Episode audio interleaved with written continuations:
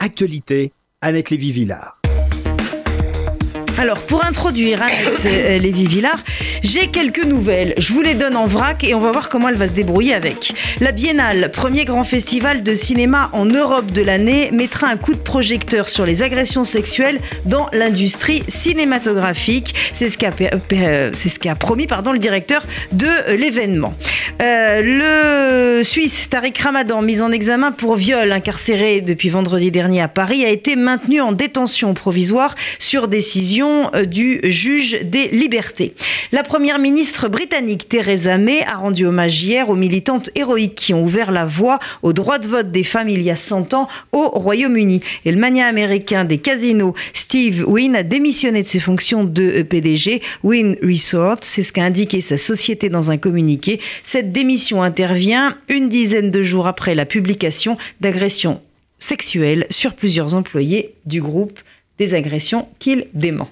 Ça continue. Voilà. Je suis désolée, Paul-Henriette, il va falloir que je recommence encore une fois dans ces chroniques à parler des femmes. Alors, c'est pas de ma faute, c'est parce que ça continue, comme vous venez de le dire. Dès que j'arrive au studio, je suis envoyée. Pardon. Donc, euh, l'histoire continue. Je rajouterai dans les nouvelles que les Sénégalaises, euh, sur le modèle de MeToo et Balance ton porc, ont fait maintenant un hashtag contre l'excision. Donc, les, l'effet Weinstein parti de New York euh, arrive jusqu'à Dakar et ailleurs. Donc, c'est, c'est effectivement euh, planétaire. Donc, je voulais par contre revenir sur la France, parce qu'on a une exception française, nous autres. Euh, nous avons la galanterie française, qui est, soi-disant, euh, le, le rocher auquel il faut qu'on s'accroche aujourd'hui pour sauver les relations entre les hommes et les femmes.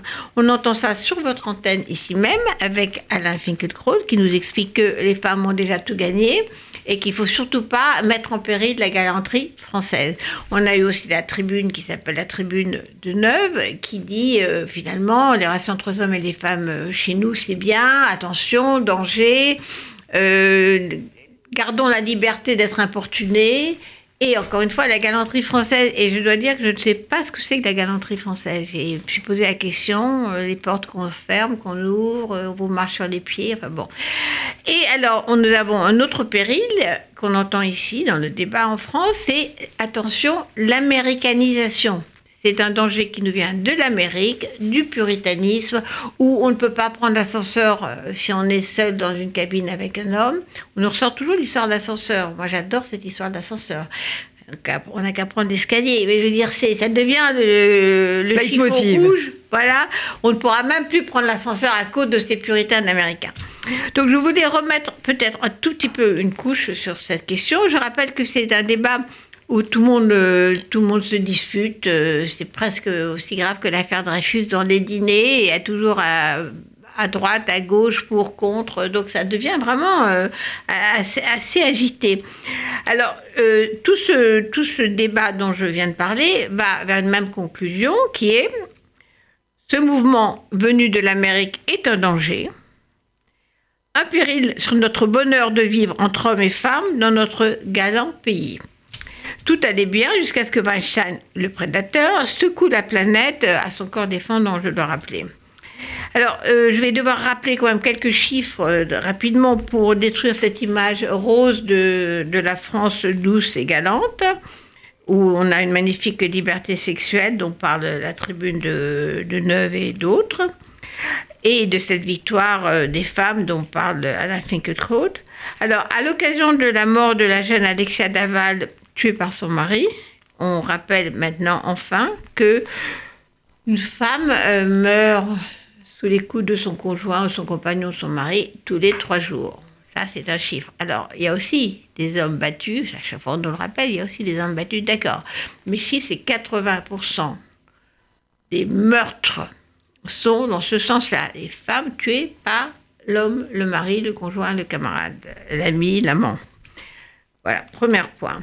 On a rappelé également euh, ce qu'était un crime passionnel. À chaque fois qu'une femme est tuée par euh, un homme abandonné, le mari en général, c'est un crime passionnel. Or, ça n'est pas un crime passionnel.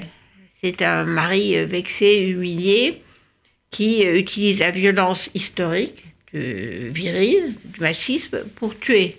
Donc euh, moi je propose qu'on supprime totalement euh, le côté euh, citation crime passionnel. Ça n'a rien à voir avec l'amour ou la passion. Je répète aussi, puisque euh, Alain Finkielkraut nous dit que nous avons tout, tout gagné, nous autres les femmes, les chiffres sur le nombre de femmes P D G au C A C quarante, euh, l'égalité politique et économique, il suffit de voir la, la photo de famille euh, du parti Les Républicains à l'occasion de leur grande réunion. Zéro femme, zéro. Que, oh, que, que des hommes, c'est assez frappant, c'était une semaine. Donc on est loin du compte économiquement, politiquement, affectivement. Alors pour conclure, je veux dire que les choses ont vraiment avancé depuis la seconde moitié du vingtième siècle, on est d'accord, et encore plus au vingt et unième siècle, que pour la première fois, les femmes ont le contrôle de la reproduction et de leur corps. Mais si la parole déborde aujourd'hui sur le harcèlement sexuel, et pire encore sur le viol, ce qui sort, vous venez de le rappeler, euh, tous les jours, il y a une nouvelle affaire qui sort, et en particulier euh, l'affaire Tariq Ramadan. Si la parole déborde aujourd'hui, c'est que cette quote, citation, galanterie française n'est pas aussi sympathique qu'on veut nous le faire croire. Pour justement euh, soulever ce couvercle et faire entendre la vérité sous euh, cette fameuse nostalgie d'une galanterie à la française, qui est plus violente qu'on ne nous le dit.